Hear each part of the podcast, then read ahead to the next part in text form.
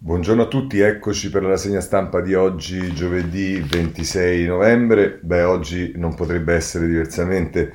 Le prime pagine, i titoli delle prime pagine sono soprattutto con foto, diciamo, dedicate a lui, a Diego Armando Maradona, ovviamente eh, alla sua morte, e mh, ci sono praticamente fogliate e fogliate di pagine su tutti i giornali, devo dire, eh, che, e soprattutto quelle a seguire dalla prima, che raccontano la storia probabilmente irraccontabile di un uomo eh, grande. E mh, prendo uno per tutti il Foglio, ve lo faccio vedere. Eh, c'è Markov che ehm, fa due vignette, una è questa in prima pagina, poi ci sta nelle pagine, cioè il Foglio fa una co- doppia copertina praticamente, poi ci sta eh, il ma- manifesto, diciamo, di Maradona con la sua maglia numero dieci, e poi nell'ultima di copertina, eccola qui, ancora Markov con eh, un virgolettato: ho fatto quello che ho potuto, non credo di essere andato così male, Diego Armando Maradona. Insomma, Eh, c'è tutto qui, eh, ci sono mh, fiumi e fiumi di parole su tutti i giornali, eh, poi ovviamente ci occuperemo del virus, ma io penso che il, le due eh, cose che eh, diciamo possono essere prese a commento sono due commenti, uno di eh, Serra, eh, Michele Serra sulla Repubblica, e l'altro di Feltri sulla Stampa, due che danno una, diciamo, impostazione diversa ma che giungono sostanzialmente alla stessa conclusione. Allora, partiamo con Serra. Se fossi napoletano. Incredibile quanta gente piange in televisione, sul web, al telefono, in giro per il mondo intero. Piangono i conduttori e i giornalisti, piange chi per lavoro spesso specula sul pianto degli altri, e ora la telecamera offre finalmente il suo. Perfino il vizio retorico tipico dell'informazione annega e scompare nel mare di lacrime che accompagna Maradona nell'oltretomba.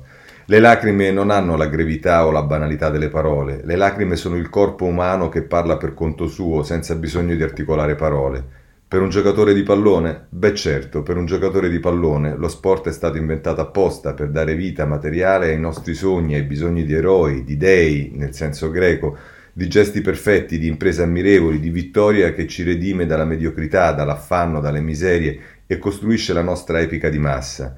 Diego come Ettore, Achille, Enea? Beh certo, Diego come Ettore, Achille, Enea, tanto più perché era nato disgraziato, in un posto dove non c'è nulla, ci sono stato e non c'è nulla, dice un giornalista bravo con gli occhi rossi. Un povero che diventa un dio, non è abbastanza per farne un'icona planetaria, non è abbastanza per dire, come diceva un bravo telecronista piangendo, lui ci sarà per sempre. Non fatevi troppe domande, voi che non amate il calcio non lo capite, ed è vostro diritto. Perdonate a cinque o sei miliardi di persone questo dolore così semplice, così unanime, così grande. Se fossi argentino avrei pianto tutta la notte, se fossi napolitano, napoletano, piangerei ancora adesso. Così eh, Michele Serra sulla Repubblica, eh, gli fa da, diciamo, in qualche modo da contraltare Mattia Feltri sulla prima pagina nella sua rubrica Buongiorno, che invece la mette così: tutto quanto non ho mai amato, ecco che cosa era Diego Armando Maradona. Non mi facevo incantare neanche da ragazzo dalla fiaba dolente del barrio di Villa Fiorito, quartieri meridionali di Buenos Aires, dove lui e altri nove abitavano tre stanze e l'acqua corrente era quella piovana sgocciolante dal tetto.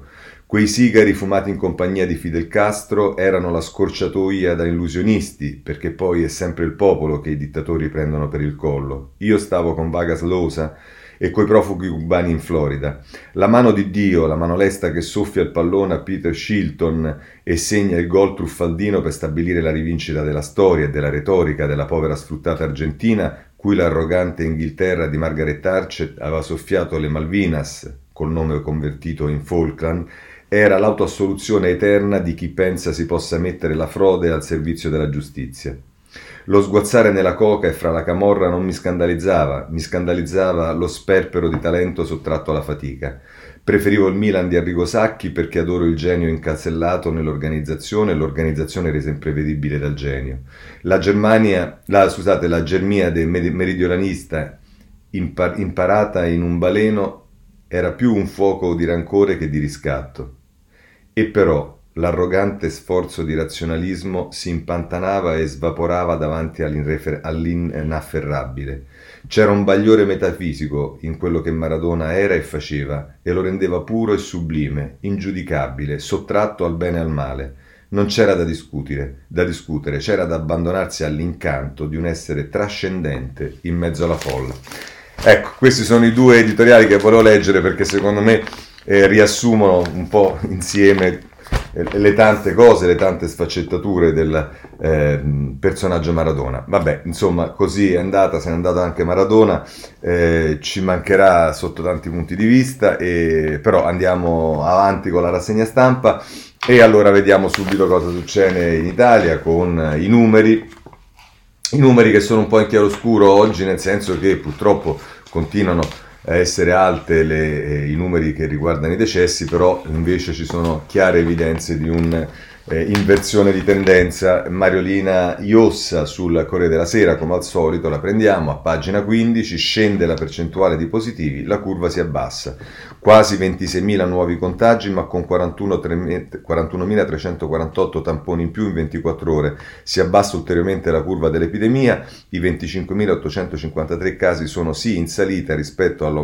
del giorno precedente che era stato del ventitré, di ventitremiladuecentotrentadue contagi in più, ma a fronte di un numero molto elevato di tamponi, duecentotrentamila oltre totali giornalieri, cosa che ha fatto diminuire di oltre un punto percentuale in sole ventiquattro ore il tasso di positività, martedì era del dodici virgola tre per cento, mentre ieri era all'undici virgola due per cento. Questo significa che rispetto a soltanto una settimana fa, quando i positivi trovati ogni cento tamponi erano quasi sedici, la percentuale di positività del numero dei test è scesa di cinque punti. Migliora il quadro generale, si conferma il buon esito delle ultime misure di restrizione sociale prese dal governo e nelle regioni. Purtroppo resta drammaticamente alto il numero dei morti, che sono meno del giorno precedente, settecentoventidue vittime in un giorno, bollettino di martedì ne ha registrate ottocentocinquantatré, ma sono sempre un valore troppo alto, molto vicino a quelli registrati durante la fase più critica della prima ondata, ovvero fine marzo duemilaventi. Così eh, per quanto riguarda i numeri eh, sul Corriere della Sera, ma eh, il tema, e vedete che ce lo porteremo per un mese fino a Natale, è quello del Natale, lo mischiamo anche oggi col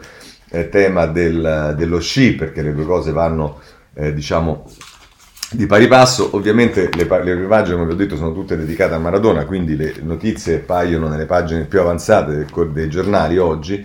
Per esempio, d'un Natale ehm, è eh, Monica Guazzoni e Fiorenza Sarzanini che scrivono a pagina dodici e poi tredici del Corriere della Sera eh, con eh, questo titolo: Natale, quarantena per chi viaggia, oggi il vertice di governo su D P C M che sarà in vigore per le festività, i vincoli al ritorno dall'estero, limiti più stringenti per Austria e Slovenia. E poi a pagina eh, tredici c'è eh, Monica Guazzoni che Eh, c'è un colloquio con il ministro Speranza che dice: in calo l'indice R T, la partita è dura, no a leggerezze.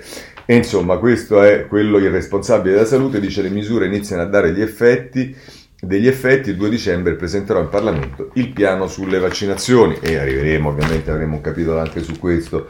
Ehm, questo è quello che ci dice il Corriere della Sera. ehm, Che poi a pagina cinque con Francesca Basso invece si occupa dello sci.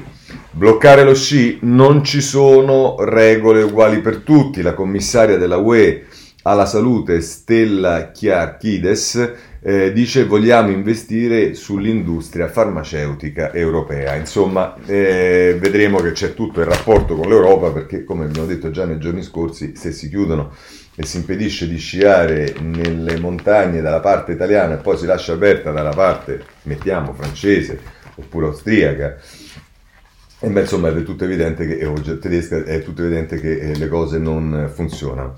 Ma per quanto riguarda il Natale, voglio segnalarvi ancora la Repubblica, pagina diciassette, e che con Tommaso Ciriaco la mette così: ipotesi coprifuoco anche la notte di Natale, cenone per sei persone, in arrivo il nuovo D P C M, raccomandazione sulle presenze in casa con conviventi e deroghe per i nonni, c'è il nodo della messa alle ventiquattro, esteso l'orario dei negozi, contratti tra eh, Roma, Berlino, contatti tra Roma, Berlino e Parigi per un limite europeo alla circolazione serale dalle ventuno alle ventidue. E insomma, ehm, coprifuoco eh, anche a Natale, ci dice Repubblica. Eh, il, la stampa, che ovviamente è interessata, essendo il giornale di Torino, del Piemonte, soprattutto al tema dello sci, a questo dedica due pagine che sono la dieci eh, e la undici. Eh, no, scusate, la dieci e la tredici. Va bene, allora, a pagina dieci, Ilario Lombardo e Paolo Russo, coprifuoco a Natale e Capodanno, l'ipotesi è anticiparlo alle ventuno. Miozzo commissario in Calabria, è quello che Eh, sembrerebbe l'orientamento del governo. Il governo lavora al nuovo D P C M, spostamenti per parenti di primo grado, tampone o quarantena per chi torna dalle piste da sci in Svizzera e Austria.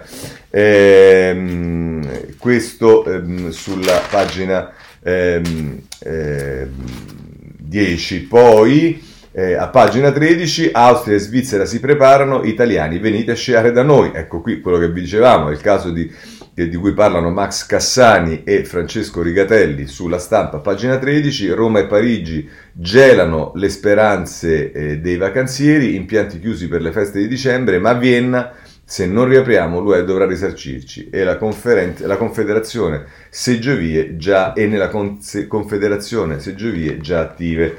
Ehm, insomma, questo è il quadro. Eh, per quanto riguarda il, il tema del Natale, non, lo concludiamo con altri due articoli. Sul Domani, il governo studia un Natale con scuole aperte e senza sci, e, e qui Davide Maria De Luca fa il quadro del, ancora della situazione dei numeri che abbiamo già visto, e poi dice: gli scienziati sono concordi che per gli studenti stare a casa sia un danno, ma ci sono poche certezze sui rischi. Lo vedremo, lo vedremo il capitolo scuola, perché anche oggi è abbastanza ricco, soprattutto con i giornali più attenti a questo eh, settore. Chiudiamo con il Messaggero, che nella fattispecie a pagina otto si occupa del Natale. Natale blindato, quarantena per chi torna dall'estero, vietato spostarsi tra regioni, dal ventitré dicembre al dieci gennaio, coprifuoco alle ventuno, messa di mezzanotte, Speranza dice niente deroghe, si tratta sulle mod- modalità di riunioni familiari e cenoni, a tavola non più di sei dieci persone.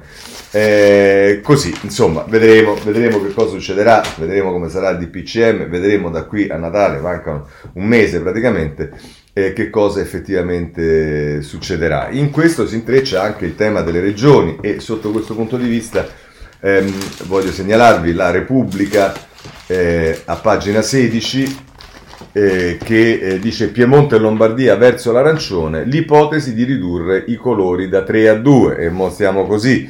Ehm, eh, diciamo è, è Michele Bocci che ci dice, qui ci fa vedere i morti, Eh, scusate, i numeri su, su varie cose, contagio eccetera eccetera, ma insomma eh, Piemonte e Lombardia potrebbero essere eh, retrocesse, addirittura potrebbe esserci una riduzione dei colori. Eh, sulla Stampa a pagina undici invece c'è la eh, anzi scusate, guardiamo prima sul Giornale a pagina sedici ehm, che la mette invece così: i numeri calano ancora, Lombardia e Piemonte verso l'uscita dal tunnel. Alberto Giannoni che scrive: i contagi diminuiscono, a giorni il passaggio alla zona arancione, spera anche la Toscana. E poi c'è un'intervista di Serenella Bettin alla pagina diciassette del Giornale a Luca Zaia: il nostro segreto, le scorte, abbiamo presidi per otto mesi. Il governatore del Veneto dice che è uno screening di massa sin da febbraio, ora siamo capofila dei tamponi rapidi. Eh, e dice ancora: possiamo offrire l'indice di occupazione più basso d'Italia per quanto riguarda le terapie intensive. E poi non sarà un Natale come gli altri, salvare la salute e il lavoro con le regole e, eh, per quanto riguarda le misure drastiche che saranno prese nella regione Veneto. Dicevo che poi però c'è un tema che riguarda la Corte dei Conti, ce lo dice la Stampa eh, a pagina undici. La Corte dei Conti accusa le regioni, non hanno attuato tutti i protocolli, solo dodici governatori fecero i piani per l'assistenza sul territorio, nel mirino Piemonte, Emilia Romagna e Lombardia, gravi inadempienze anche nel rafforzamento del personale sanitario, dei novemilaseicento infermieri previsti, solo mille assunti. Questo è quello che dice la Corte dei Conti. Bene, eh, andiamo avanti. Dopo aver visto le regioni, andiamo a un tema molto delicato, molto scottante, sulla quale c'è molta attenzione da sempre, come sapete, e allora, essendo quello della scuola, andiamo sul Corriere della Sera nelle pagine sedici e diciassette e ehm, eh, Gianna Fregonara eh, sigla l'articolo Eh, a pagina sedici, per gli studenti il rientro in classe sarà graduale, Lazzolina insiste per la riapertura il nove dicembre, l'ipotesi di limitarla ad alcune classi o al venti trenta per cento. E poi c'è un commento proprio di eh, Gianna Fregonara che dice: una parentesi, seconda chiusa parentesi, falsa partenza non è accettabile. E se volete a pagina diciassette ci sono i volti e le storie, noi ragazzi senza scuola, gli studenti da remoto tra ansie e rimpianti ci trattano come untori e sottovalutano il sapere. Insomma, eh, questo è eh, il modo attraverso il quale tratta la questione il Corriere della Sera. Se andiamo sulla Stampa, pagina dodici, ehm, il titolo è: Scuola, i sindaci incalzano Azzolina, test rapidi e più bus, riunione tra la ministra e le città metropolitane, solo un'ipotesi la riapertura al nove, servono garanzie. E tra l'altro eh, Nicolò Caratelli, Carratelli, scusate, scrivo ancora in questo articolo: siamo tutti d'accordo che la scuola sia una priorità, lavoriamo per, per riportare i ragazzi gradualmente in aula. E dice ancora: se si decide un allentamento delle misure deve riguardare anche la didattica in presenza.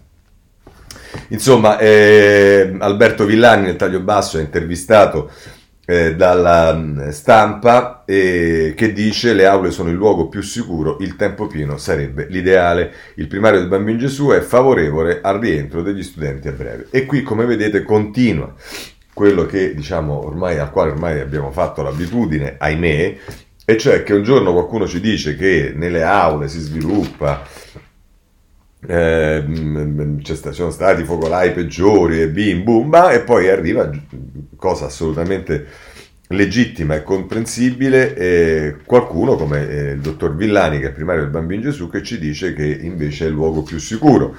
E ce lo dice sulla base, i dati lo dimostrano chiaramente, non si formano cluster a scuola, il virus arriva da fuori, non viceversa. Eh, allora, dopodiché bisognerebbe pure arrivare a prendere una decisione conseguente su questo, perché poi, se questa è la realtà, qualcuno deve spiegare perché le scuole sono le prime a chiudere e le ultime eh, a riaprire. E perché? Perché poi c'è anche chi la pensa in modo diverso, in questo caso è il Tempo, pagine otto e nove, ehm, che la mette così: Conte, riapriamo il prima possibile, possibile. Azzolina vede i sindaci metropolitani, è Maria Elena Ribezzo che parla di questo, però...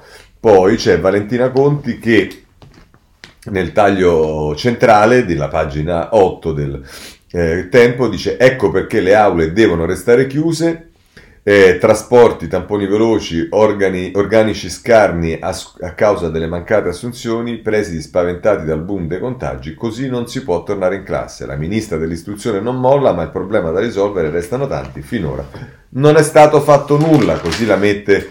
Eh, il Tempo, che da sempre è contrario alla riapertura delle scuole.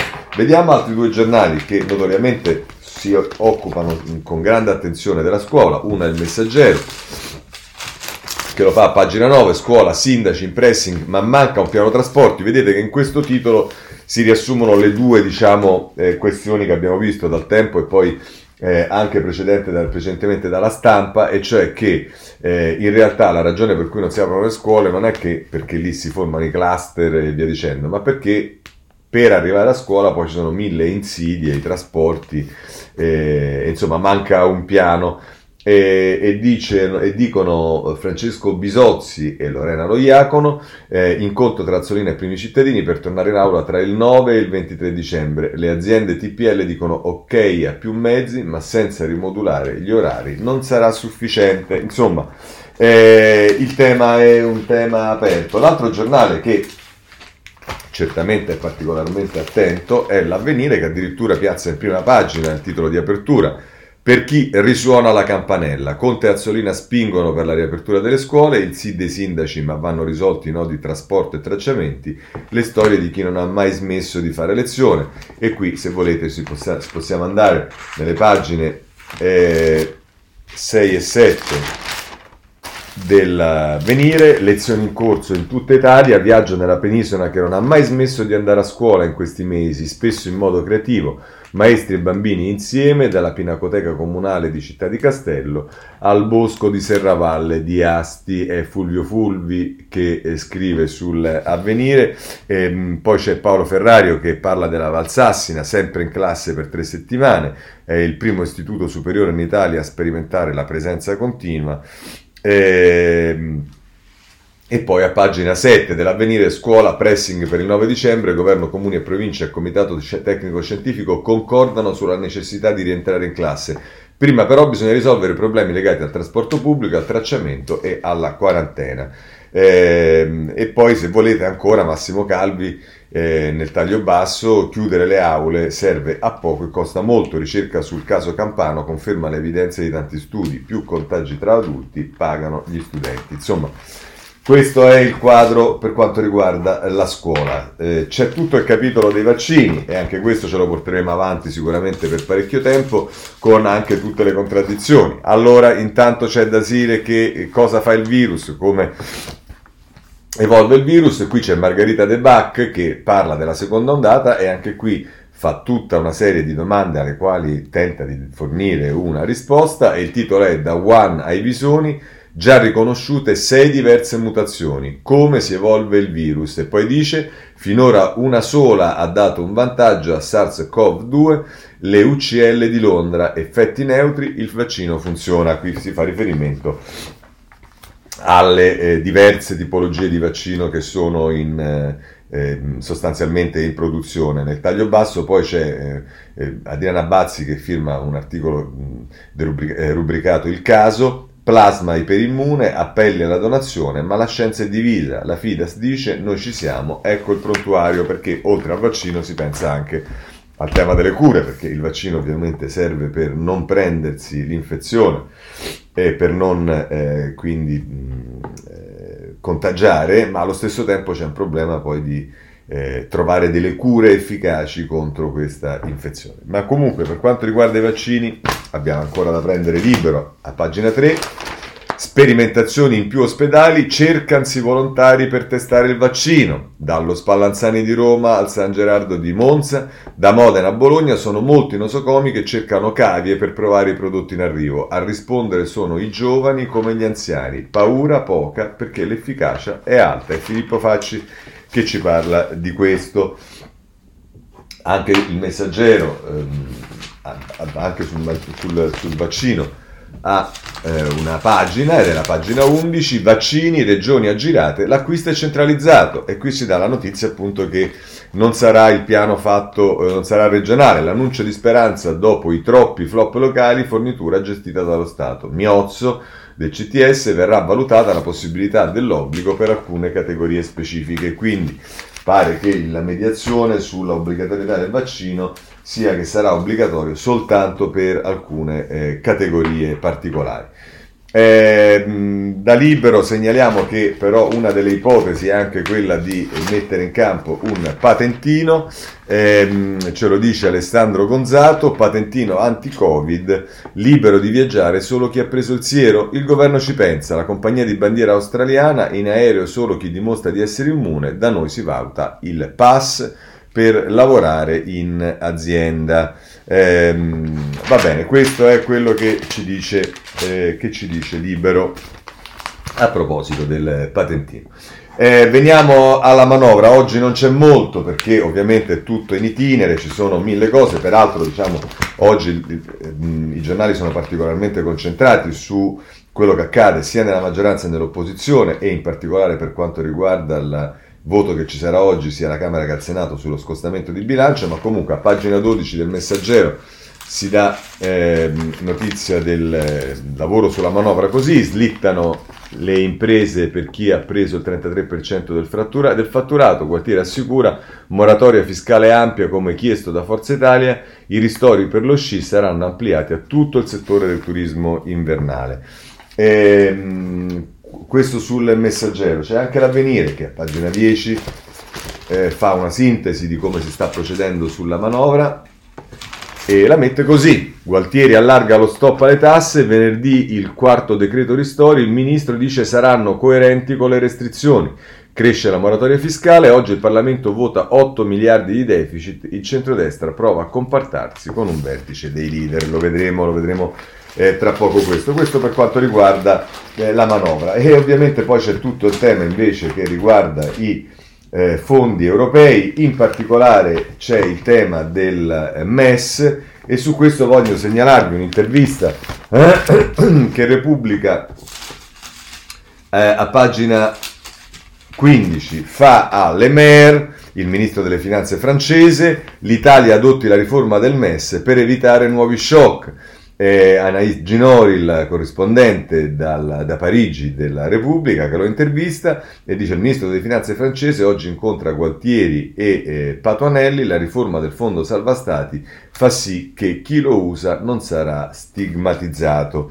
Eh, oggi, ogni settimana Ogni giorno che l'Unione Europea perde per aumentare la sua produttività economica finisce per diventare un errore politico, dice Le Maire. E ancora: il debito legato al Covid deve essere comunque rimborsato, cancellarlo è fuori discussione perché sarebbe un messaggio sbagliato ai mercati. Insomma, questo è quello che dice eh, il ministro delle finanze francesi. Ma a proposito di questo, se volete, sul Sole ventiquattro Ore, eh, in prima pagina, Eh, riforma fondo salva stati, confronto ad alto rischio per il governo alle Camere, e vedremo che questo sarà una delle questioni che riguarda i rapporti all'interno della maggioranza. Andiamo avanti perché ci sono delle notizie, uscendo dal, specificamente dal tema virus con tutte le sue declinazioni, eh, ci sono delle notizie che riguardano invece eh, poi le questioni interne in Italia, per esempio quella delle pensioni è il tema di, del titolo di apertura del Sole ventiquattro Ore: pensioni, scivolo anti-licenziamenti. Dopo la C I G Covid e lo stop agli esuberi, il governo stima duecentocinquantamila nuove uscite. Possibile ricorso ai contratti di espansione con soglia ridotta a duecentocinquanta dipendenti. È Claudio Tucci che scrive così eh, sul Sole ventiquattro Ore. Questo per quanto riguarda il lavoro, ma il lavoro riguarda anche i famosi eh, navigator, che sono quelli che avrebbero dovuto trovare il lavoro a quelli che stavano con reddito di cittadinanza.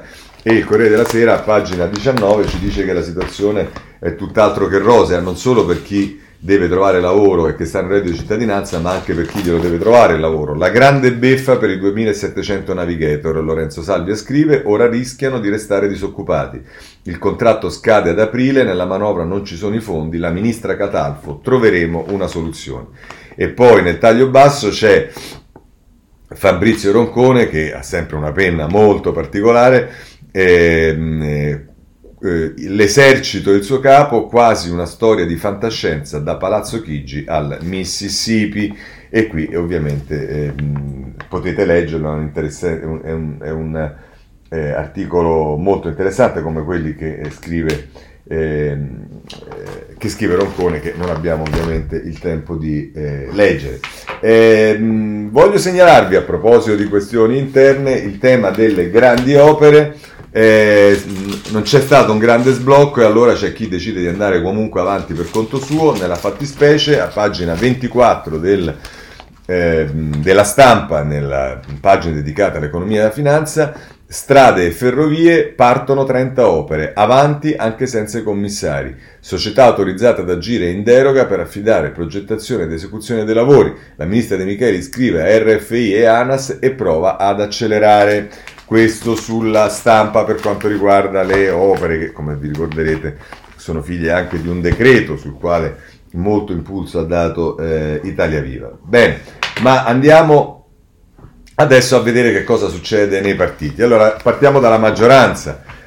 E insomma, la maggioranza non se la vede benissimo in questo momento, sembrerebbe dal termometro che eh, forniscono i eh, giornali. Pagina ventidue. Eh, Maria Teresa Meli: dagli zero zero sette ai fondi dell'Unione Europea, il P D tira, eh, irritato da Conte, accentra tutti i dossier. E scrive la Meli: i rapporti tra il P D e Giuseppe Conte si complicano ogni giorno di più. Le ultime tensioni tra i Dem e il Premier sono nate da decisioni di quest'ultimo di prorogare Gennaro, Gennaro Vecchione ai vertici del D I S, che sono i servizi. L'altra notte in Consiglio dei Ministri il sempre pacato Lorenzo Guerini ha fatto presente che sulla questione ci sono problemi di metodo, ma Conte è andato avanti lo stesso, un'evidente forzatura, hanno commentato ieri al Nazareno. L'abitudine del Premier di accentrare tutti i dossier importanti nelle sue mani non convince Nicola Zingaretti, anche perché a questo punto a questo non corrisponde poi, secondo il leader Dem, una capacità di decisione e invece bisogna uscire dalla palude.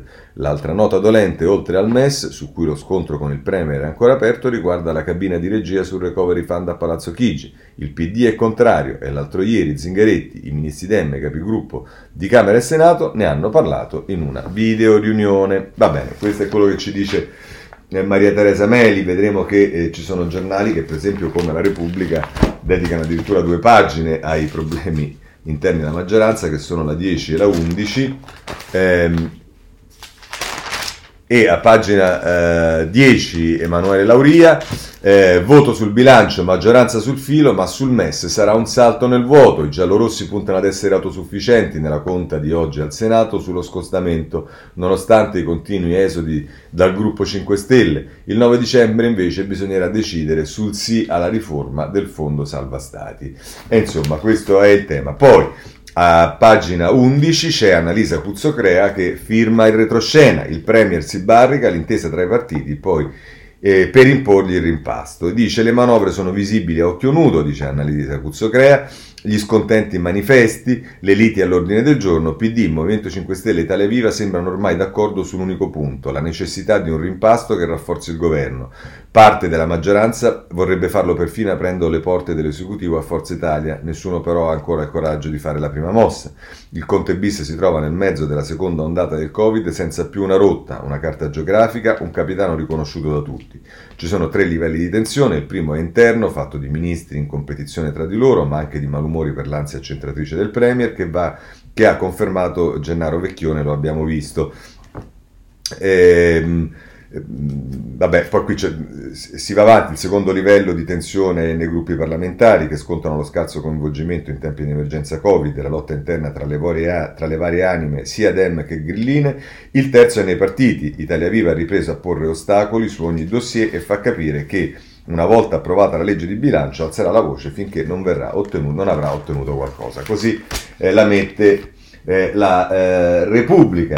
Eh, il giornale, che diciamo ovviamente la vede dalla posizione eh, di, diciamo, di Forza Italia, eh, con Augusto Minzolini firma un retroscena, Augusto Minzolini firma un retroscena che dice: il Premier in tilt sulla scuola, il P D sbarra subito la strada, l'idea di Giuseppi riaprire le classi prima del Natale, l'alleato Orlando Dem inorridito, la solita menata. E qui fa vedere i rapporti che ci sono eh, sul tema della scuola, ehm, problematici tra Conte e il Partito Democratico. Se volete il Messaggero per avere una lettura, diciamo, ancora diversa da questo, potete andare a pagina tredici e anche qui avete uno scenario di Maria Iello, dal M E S ai trenta commissari, la paralisi di Palazzo Chigi, governo bloccato dalle liti continue nella maggioranza, e il P D vuole pure il rimpasto. Non solo la sanità in Calabria, lo stallo sulle nomine blocca anche le grandi opere.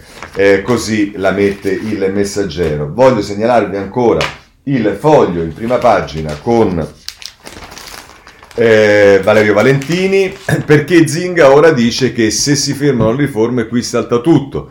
Il vertice del segretario con i ministri del P D, l'invito a stare pronti, al Nazareno l'ipotesi di un rimpasto a gennaio non dispiace più, e scrive tra l'altro: certe volte è proprio in bocca agli uomini pacati che i toni ultimativi risuonano con maggiore forza. E così, scusate, oggi è così, e così, quando Nicola Zingaretti martedì pomeriggio ha spiegato che un chiarimento ci dovrà essere per forza, perché la sospensione del tavolo delle riforme implica la rottura del patto politico su cui è nato questo governo, i ministri e i sottosegretari del P D, riuniti in videoconferenza, hanno sobbalzato. Non perché fosse una novità di per sé l'impuntatura del segretario, già da giorni al Nazareno ribadiscono che spetta a Giuseppe Conte riuscire ricucire gli sbreghi nella tela rosso-gialla, ma detto così, come un annuncio di quel che dovrà avvenire, la frase di Zingaretti è sembrata un richiamo alla mobilitazione generale. A stare allerta, insomma, ne potrebbero essere, ne potrebbe essere altrimenti, perché l'incontro di inizio novembre, che aveva radunato a Palazzo Chigi tutti i leader della maggioranza, Era stato un buon punto di partenza, ma nei quindici giorni successivi, ha insistito Zingaretti, si è, forma- si è fermato tutto, certo non per causa nostra, e non si può non prenderne atto. E così la riunione che doveva servire ad elaborare la strategia di rilancio dell'azione dell'esecutivo si è trasformata in una rapida condivisione di malumori e di sfoghi, fino a comprendere che a dover essere cambiate sono talmente tante cose nel programma che pare impossibile farlo senza che si cambi pure chi quel programma avrebbe chiamato ad attu- sarebbe chiamato ad attuarlo. E infatti, se Andrea Orlando diceva che il tavolo programmatico non aveva ancora prodotto grosse tensioni, anche perché siamo ancora alle manifestazioni di buone intenzioni, subito dopo interveniva il Ministro degli Affari Europei, che evidentemente la vedeva diversamente. Così eh, Valentini sul Foglio, ma a questo punto... Eh, c'è un editoriale oggi che fa riferimento ai problemi. Oggi sono due editoriali che possiamo utilizzare, uno di Bei, il vice direttore di Repubblica, che eh, si occupa della maggioranza, e uno invece di Marcello Sorgi, che eh, sulla Stampa si occupa eh, dell'opposizione. Vediamo cosa dice Bei: il fantasma di Cannes, pressing di Germania e Francia sul governo. E qui si fa riferimento alle occasioni nelle quali la comunità europea, in particolare Francia e Germania, si sono eh, occupate e preoccupate dell'Italia che dava, che, che dava preoccupazioni all'Europa. Si fa riferimento a Berlusconi eh, per l'appunto a Cannes, ma si fa riferimento anche ad altre cose, ma insomma poi la mette così Bei: Conte viene accusato di una gestione del potere solitaria, senza una capacità di ascolto sincera. Viene descritto come un leader indeciso a tutto, ma allo stesso tempo determinato a non concedere spazi a nessuno. Se questa è la narrazione che viene fatta dal personaggio e dei suoi avversari interni, qualche elemento oggettivo qua e là appare alla superficie, come la conferma per altri due anni del prefetto Gennaro Vecchione, direttore generale del D I S, la testa dei servizi segreti, ultimo di una serie di strappi su un tema delicato come l'intelligence, o il tentativo di accentrare a Palazzo Chigi tutte le scelte e la direzione del Piano Nazionale di Ripresa e Resilienza, o il continuo procrastinare di una decisione sul M E S. La situazione appare molto sfilacciata anche a livello di rapporti personali. La mancanza di fiducia tra Conte, Di Maio, Zingaretti e Renzi ormai è più di un sospetto, ma se il governo appare Eh, arrivato a fine corsa, non è affatto detto che un'altra soluzione sia a portata di mano. È proprio questa l'arma principale nelle mani di Conte, la debolezza e la divisione dei suoi alleati di governo. Nel P D vedono in tutta la sua gravità il problema, ma sono convinti che a scuotere l'albero debba essere il Movimento cinque Stelle, di cui Conte in teoria sarebbe espressione. Nel Movimento cinque Stelle, benché ormai gli amici del Premier si contino sulle dita di una mano, manca il coraggio di fare il primo passo. E tutti guardano con un misto di rassegnazione e speranza a Matteo Renzi, aspettando che si manifesti appieno la sua natura di guastatore. Così, grazie a un incidente parlamentare sul M E S o sul Recovery Fund, si aprirebbe la via a un robusto rimpasto di governo, magari con l'ingresso di Forza Italia per traghettare la legislatura duemilaventitré all'elezione del nuovo capo dello Stato. Il piano è questo, persino i tempi sono più o meno scritti, non subito, non con la sessione di bilancio eh, aperta e il semi-lockdown dell'Italia, ma a gennaio-febbraio. Certo, resta aperto il tema del destino di Conte. Potrebbe accompagnare questa transizione verso un assetto più strutturato della sua coalizione, con l'ingresso dei leader nella compagine, oppure potrebbe continuare ad opporsi. A quel punto però, i congiurati, si porrebbe il problema della sua sostituzione. Uno dei consiglieri politici del Premier ieri la spiegava così: l'unico personaggio credibile che potrebbero inventarsi è Mario Draghi, ma non lo faranno, perché se arriva Draghi, prima di essere fatti prigionieri sono proprio loro. Così Conte tira a campare, cullato dalle parole comprensive di Ursula von der Leyen sul recovery plan italiano. Non è detto che il ministro francese Bruno Le Maire, che oggi incontrerà il suo omologo Gualtieri, si farà portatore di un messaggio altrettanto rassicurante. Così la mette Francesco Bei, e così possiamo, diciamo, eh, chiudere il capitolo maggioranza. Apriamo quello del centrodestra, che apparentemente sarebbe meglio perché avrebbe trovato una soluzione, ma poi vediamo che le interpretazioni che vengono date sono in realtà Eh, molto diverse tra di loro, perché se andiamo sul Corriere della Sera, pagina ventidue, ci si dice che summit tra i leader e il centrodestra si unisce sul bilancio, e si fa riferimento con Marco Cremonese e Paolo Di Caro, eh, Di Caro a eh, una sorta di vertice telefonico che c'è stato ieri, prima una telefonata a tre martedì sera, poi un vertice allargato ai rispettivi vice ieri per blindare il centrodestra e assicurare una linea comune sul voto sullo scostamento di bilancio di oggi. Matteo Salvini, Silvio Berlusconi e Giorgia Meloni, assieme ai vice Giorgetti, Tajani e La Russa, ci hanno messo quasi due ore per arrivare ieri a una nota comune in cui viene ribadita l'unità e la compattezza indiscutibile della coalizione,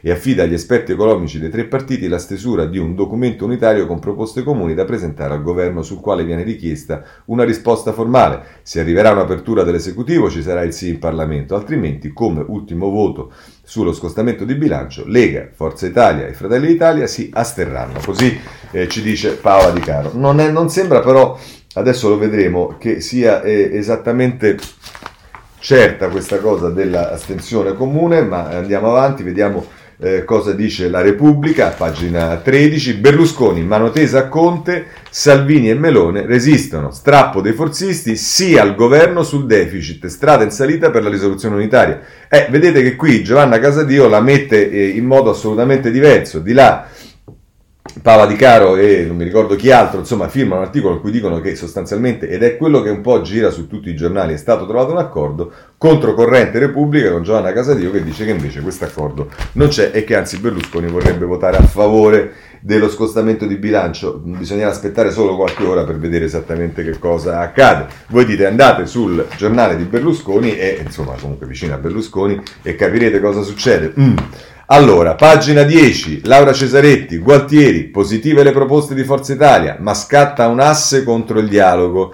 Il ministro favoreva il pacchetto degli azzurri sugli autonomi, anche il Movimento cinque Stelle vuole stroncare l'ipotesi di una maggioranza alternativa, scontro Conte e Zingaretti sulla cabina di regia. E insomma qui la Cesaretti racconta dei rapporti e del dialogo che c'è tra la ehm, Forza Italia e la maggioranza, ma anche dei problemi all'interno della maggioranza.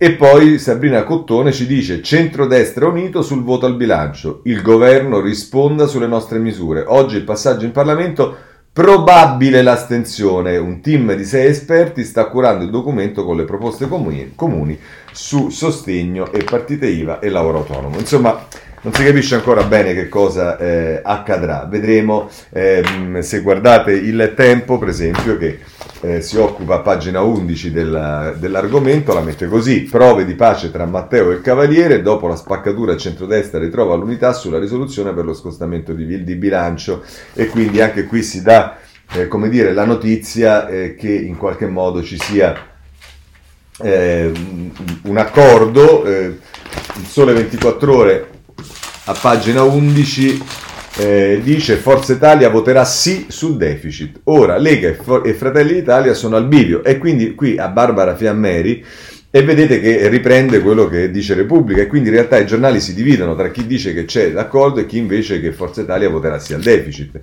E eh, scrive ancora, oggi voto sullo scostamento di bilancio, Salvini e Meloni, ok se c'è apertura dal governo. E Gualtieri dice, bene le proposte di Forza Italia sugli aiuti ad autonomi, commercianti ed artigiani. Insomma, secondo Sole ventiquattro Ore Repubblica, Forza Italia voterà sì allo scostamento, secondo eh, gli altri giornali eh, voterà no, ma eh, per capire che cosa succede nel centrodestra prendiamo Marcello Sorgi sulla Stampa, in prima pagina, ma poi andiamo direttamente a pagina trentasette che è la pagina dei commenti, oggi scivola anche questa sulla Stampa a causa delle pagine impiegate per Maradona, e scrive Sorgi. Ehm, alla fine di un lungo e sofferto vertice il centrodestra ha deciso di riunificarsi sull'astensione.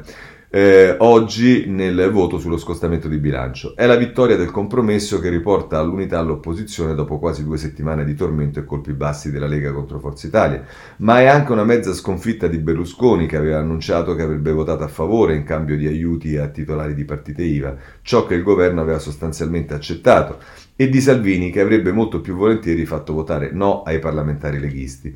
La mediazione finale, dopo il pesante scontro che aveva portato il leader della Lega a contrastare il salvataggio di Mediaset dall'assedio francese del socio Vivendi, deciso dal governo, e favorire il passaggio di tre deputati forzisti capitanati dall'ex fedelissima del Cavaliere Laura Ravetta a Carroccio, si deve alla Meloni, che testardamente ha difeso l'unità del centrodestra e batti e ribatti l'ha ottenuta, salvo ripensamenti dell'ultima ora sempre possibili. Perché nel documento uscito dal vertice, da cui oggi dovrebbe essere ricavata una mozione comune, sono allineate e annacquate le richieste, già accettate dal ministro dell'economia Gualtieri, di Berlusconi e quelle, considerate inaccettabili, di Salvini, che insisteva per un taglio dell'I V A e un rinvio sine die dei pagamenti per le aziende in perdita causa Covid. In conclusione, la linea del né di qua né di là vanifica gli sforzi della parte governista di Forza Italia e dello stesso Berlusconi I, che l'aveva incoraggiata in una lettera al Corriere della Sera, rive- ricevendo immediato ascolto da parte del P D all'interno del governo, mentre Conte, trattenuto dai cinque Stelle, si era mantenuto più cauto.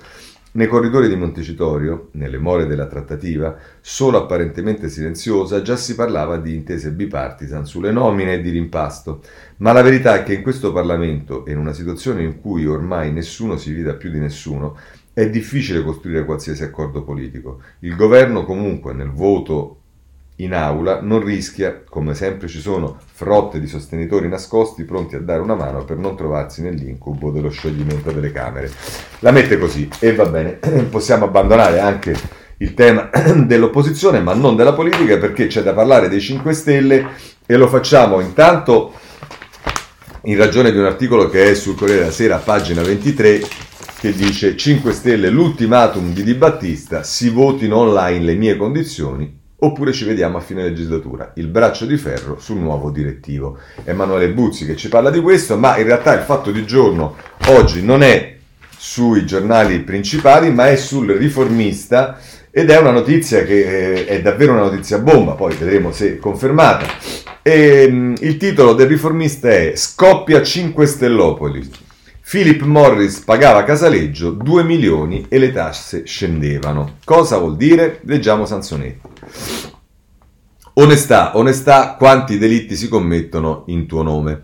Scusate se prendo a prestito le parole geniali di Madame Roland, che in realtà se la prendeva con la libertà e malediceva il suo falso mito mentre saliva gli scalini del patibolo durante il terrore robesperiano.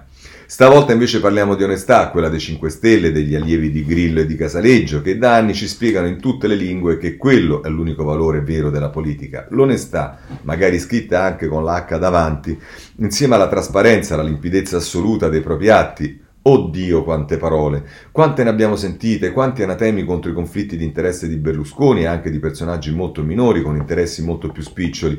E poi un bel giorno cosa scopri? Che la Casaleggio Associati, cioè la casamatta del grillismo, il quartier generale, il santuario, chiamatela come volete, prendeva i soldi dall'odiata Philip Morris attraverso le lobby del tabacco. Le famigerate, vituperate, maledette lobby del tabacco. E perché li prendeva? Per darsi da fare in Parlamento e ottenere che fossero abbassate le tasse sulle sigarette elettroniche. Un affare da centinaia di milioni, un affare da centinaia di milioni sottratti all'erario e finiti tra i profitti della Philip Morris e di altri produttori. Un affare perfetto. La più classica e la meno trasparente azione lobbistica della storia della Repubblica. Funziona così. C'è un gruppo economicamente potente, c'è una lobby, ci sono degli interlocutori politici in grado di aiutare la lobby. Questi sono i protagonisti. Poi succede che i gruppi economicamente potenti offrono un rapporto di consulenza ben pagato all'intermediario tra loro e gli interlocutori politici. In questo caso l'intermediario è la Casaleggio, il gruppo è quello dei cinque Stelle e le somme pagate sono somme ingenti. Stiamo parlando di circa due milioni di euro in, in un po' meno di due anni. È quello che risulta a noi, non possiamo escludere che ci siano altri soldi che hanno ballato e magari altri interessi. È un reato o no? È un reato o no? Forse no, si tratta di vedere diversi aspetti di questo cambio, eh, di questo scambio. C'è traffico di influenze? Beh, il traffico di influenze è stato contestato tante volte per molto meno, molto meno. C'è finanziamento illecito di un partito? Dipende. Si può identificare la Casaleggio con il partito dei cinque Stelle?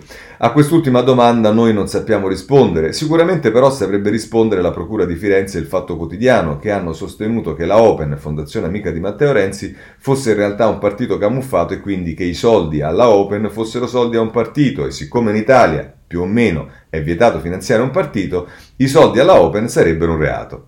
Travaglio ci sta facendo una campagna giornalistica a tappeto su, queste, su questa tesi, tutti i giorni. Chiaro che se Travaglio avesse ragione, sarebbe un po' difficile negare che i soldi della lobby del tabacco a Casaleggio siano un reato fatto e finto. Una cosa è certa, i cinque Stelle dovranno smetterla di agitare le loro campagne sulla trasparenza e l'onestà. Reato o non reato, sappiamo che loro sono la longa manus della Philip Morris in Parlamento, e non è una cosa bella. Dico per loro, non per la Philip Morris che può fare quel che crede. E sappiamo anche che i cinque Stelle sono in clamoroso conflitto di interessi. Hanno tagliato i fondi che arrivavano allo Stato dalle tasse delle sigarette elettroniche, tra l'altro in piena crisi Covid. Non vorrei stare nei panni di Di Maio, francamente. Va bene, vedremo, vedremo, avrà sicuramente degli sviluppi questa vicenda. Non sorridete, ma nella, diciamo, ehm, c'è posta per te. Eh, di Repubblica oggi è arrivata anche la lettera del, ehm, eh, ministro della Salute Speranza, il leader di Leu, che eh, scrive eh, anche lui la sua lettera, e la vediamo a pagina ventuno. Eh, Speranza: da questa crisi l'occasione per non essere subalterni alla destra, il dibattito, la nuova via progressista, il dibattito aperto da Repubblica. Bene, eh, ha scritto anche Speranza, vedremo chi altro eh, mh, scriverà. E, mh, per quanto riguarda Roma voglio darvi, eh, mh, ci sono delle cose, intanto eh, il Foglio, che è sempre attento, andiamo nella terza di copertina perché... Eh, scusate, nella, non di copertina, nella terza di, del, dell'inserto, se ci arriviamo, perché eh, ci sono varie cose che riguardano Roma. Intanto eh, diciamo c'è il tema delle elezioni a Roma, in questo caso ci si occupa del centrodestra. L'ultima parola, quella che Giorgia Meloni può dire su Bertolaso, ma anche se non la dice ha un vantaggio sugli altri. Insomma, eh, pare che Bertolaso ha avuto il via libera, oltre che di Forza Italia che lo propone ovviamente, Eh, quello di eh, Salvini definitivo, e la Meloni deve decidere. Se la Meloni decide eh, sarà il candidato del centrodestra. Poi però ehm, sulla, sul, sul Foglio qui ci sta un articolo molto interessante di Gianluca De Rosa che riguarda invece la Raggi, Virginia, i pasticci Movimento cinque Stelle e lo hashtag Stadio Fatto Bene. Ideologismi, stupidaggini, imbrogli, fallimenti e ora la disperata promessa elettorale della Raggi. Una storia grillina. E dice tra l'altro: siamo pronti, mi auguro che entro Natale saremo in grado di fare un bel regalo ai tifosi della squadra. La sindaca Virginia Raggi solo una settimana fa aveva promesso alla parte giallorossa della città una bella sorpresa per queste difficili festività pandemiche, il nuovo stadio. Ma la vicenda di Tor di Valle, i romanisti lo hanno ormai capito, funziona un po' come la tela di Penelope: di giorni si fa e di notte si disfa. Ironia della sorte, l'ultimo imprevisto si chiama proprio così, Penelope. Più precisamente Penelope S P V, azienda di recupero crediti, che lo scorso ottobre ha scritto attraverso l'avvocato Angela Sapio direttamente al Campidoglio per informare l'amministrazione di un dettaglio non secondario. I terreni dove sorge l'ex ippodromo e su cui dovrebbe essere costruito il futuro stadio sono pignorati. La legale ne è il custode giudiziario. E insomma, questo è quello che ci dice ehm, il, il Foglio. E obiettivamente la presa in giro dei grillini sul tema dello stadio meriterebbe altro che una pagina di inserto, un'enciclopedia probabilmente. Ma eh, se andiamo poi sempre a occuparci della Raggi, eh, su tutti i giornali ci sta questa cosa degli sgombri, ehm, che la Raggi ehm, ha, ha, ha voluto ieri, e ha voluto un po' bipartisan, perché ha sgombrato eh, gli, gli, gli edifici di, occupati da Forza Nuova a San Giovanni, ma contemporaneamente ha sgombrato anche una Eh, centro sociale, qualcosa del genere, in ehm, Piazza Castello a Roma, a San Lorenzo, e, e, e mettendoli sul peggiore allo stesso modo, al, cosa che non, non funziona soprattutto per la reazione dei cittadini. Ma insomma, Vanessa Ricciardi titola così: Raggi tratta il nuovo cinema Palazzo come una sede di Forza Nuova, con un'operazione elettorale la sindaca sgombra il cinema occupato e una sede del movimento neofascista. Lei sventola la bandiera della legalità, ma il P D è sdegnato e i cinque Stelle gestiscono l'imbarazzo. Parlano gli attivisti, ma poi si dice che in realtà su questa roba eh, la eh, sindaca eh, avrebbe fatto anche un mezzo passo di indietro, perché eh, le cose sono eh, ovviamente diverse, ma insomma comunque un'altra bella figura della Raggi, che poi, se guardiamo Libero, dà il colpo finale. Eh, si va a pagina tredici e ci si occupa delle buche, e così la mette il... Eh, libero, alle buche di Roma dovrà pensarci l'esercito, la riparazione delle strade capitoline nel piano del Ministero della Difesa, ma ci si preoccupa di cancellare il municipio di Ostia, l'asfalto malmesso diventa una questione di sicurezza nazionale. Vabbè, insomma, vi ricordate le buche, il day by day, ci occuperemo del quotidiano, non, non facciamo le, le, le Olimpiadi, non ci candidiamo alle Olimpiadi perché dobbiamo pensare alle cose importanti quotidiane di Roma, bla bla bla bla bla. Il risultato è questo. Bene. Per quanto riguarda la giustizia ci sono delle questioni interessanti, vedrete che questa farà parlare, è il Domani in prima pagina: C S M, P M corrotti, i magistrati di Roma interrogano Casellati. E dice, eh, dicono Emiliano Fittipaldi e Giovanni Tizian, i magistrati della Procura di Roma non hanno dubbi, la Presidente del Senato Maria Elisabetta Casellati, quando era membro del C S M, sarebbe stata trafficata, dunque usata, da Filippo Paradiso, un poliziotto suo amico chiamato come collaboratore a Palazzo Madama, che avrebbe, scrivono i P M nell'avviso di conclusione delle indagini, sfruttato e vantato le relazioni con lei ed altri pubblici ufficiali in modo da farsi indebitamente, indebitamente promettere e consegnare denaro o altre utilità indebite da Piero Amara come prezzo della propria mediazione. Amara non è un imprenditore qualsiasi, ex legale dell'ENI, insieme al suo amico e socio Giuseppe Calafiore, Calafiore è al centro di delicate inchieste giudiziarie in mezza Italia e da tempo ha deciso di collaborare con gli inquirenti. Indagato insieme a Paradiso, Amara avrebbe fatto favori al funzionario del Viminale con l'obiettivo di procurarsi gli agganci giusti nelle sedi istituzionali e in quella che è la vera stanza dei bottoni del potere giudiziario, il Consiglio Superiore della Magistratura, di cui Casellati è stata membro dal duemilaquattordici al duemiladiciotto.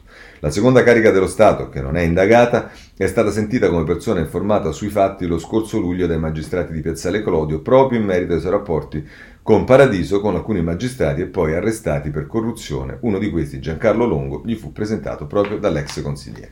Eh, insomma, questo è il quadro. Vedremo ovviamente eh, quale sviluppo avrà. Vedremo poi eh, a proposito del, dei magistrati e dell'A N M se magari l'A N M avrà qualcosa da dire su questo o se prenderà anche questo come Eh, un articolo per delegittimare la, eh, la, i, i magistrati, la categoria dei magistrati.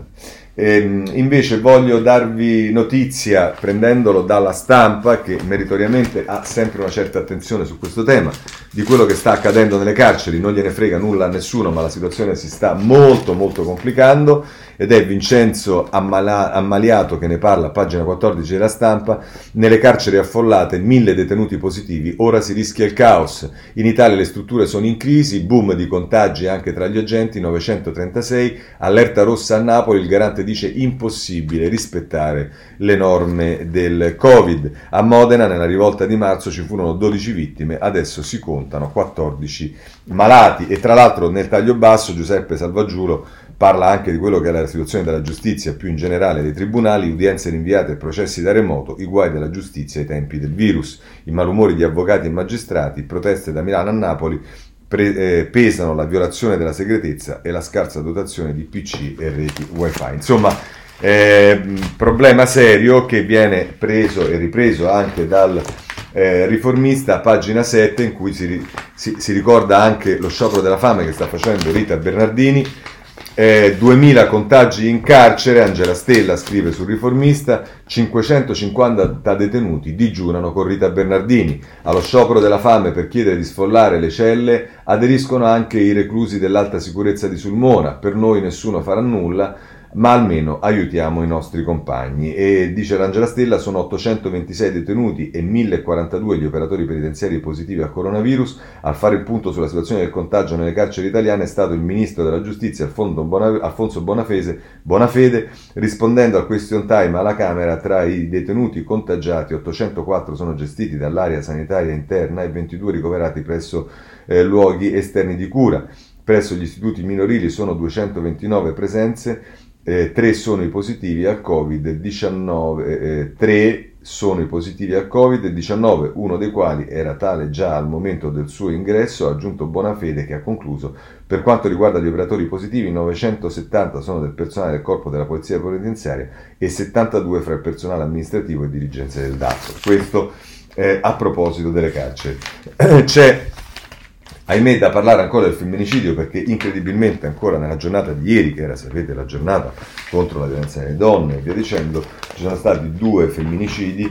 Eh, il Corriere della Sera eh, ne parla nelle pagine, aspettate che lo trovo, eccolo qua, nelle, pag- nelle pagine ventotto e ventinove. Ehm, ehm, altri due femminicidi in un giorno, Mattarella dice l'emergenza pubblica. E poi c'è qui Cesare Giuzzi che invece eh, mette insieme il coraggio di Beatrice, una ragazza che era, eh, ci sono due foto messe vicino di quando era livida dei, delle, delle botte che eh, prendeva, e adesso sorridente. Ma ancora va segnalato, per quanto riguarda eh, questo tema, la Repubblica, pagina ventisette, eh, che Parla invece della vittoria dei tre figli di Marianna. Conte dice: lo Stato ha sbagliato, risarciremo. L'annuncio del Premier nella giornata contro la violenza sulle donne, la felicità della famiglia delle trentaduenne uccisa dal marito dopo averlo denunciato dodici volte.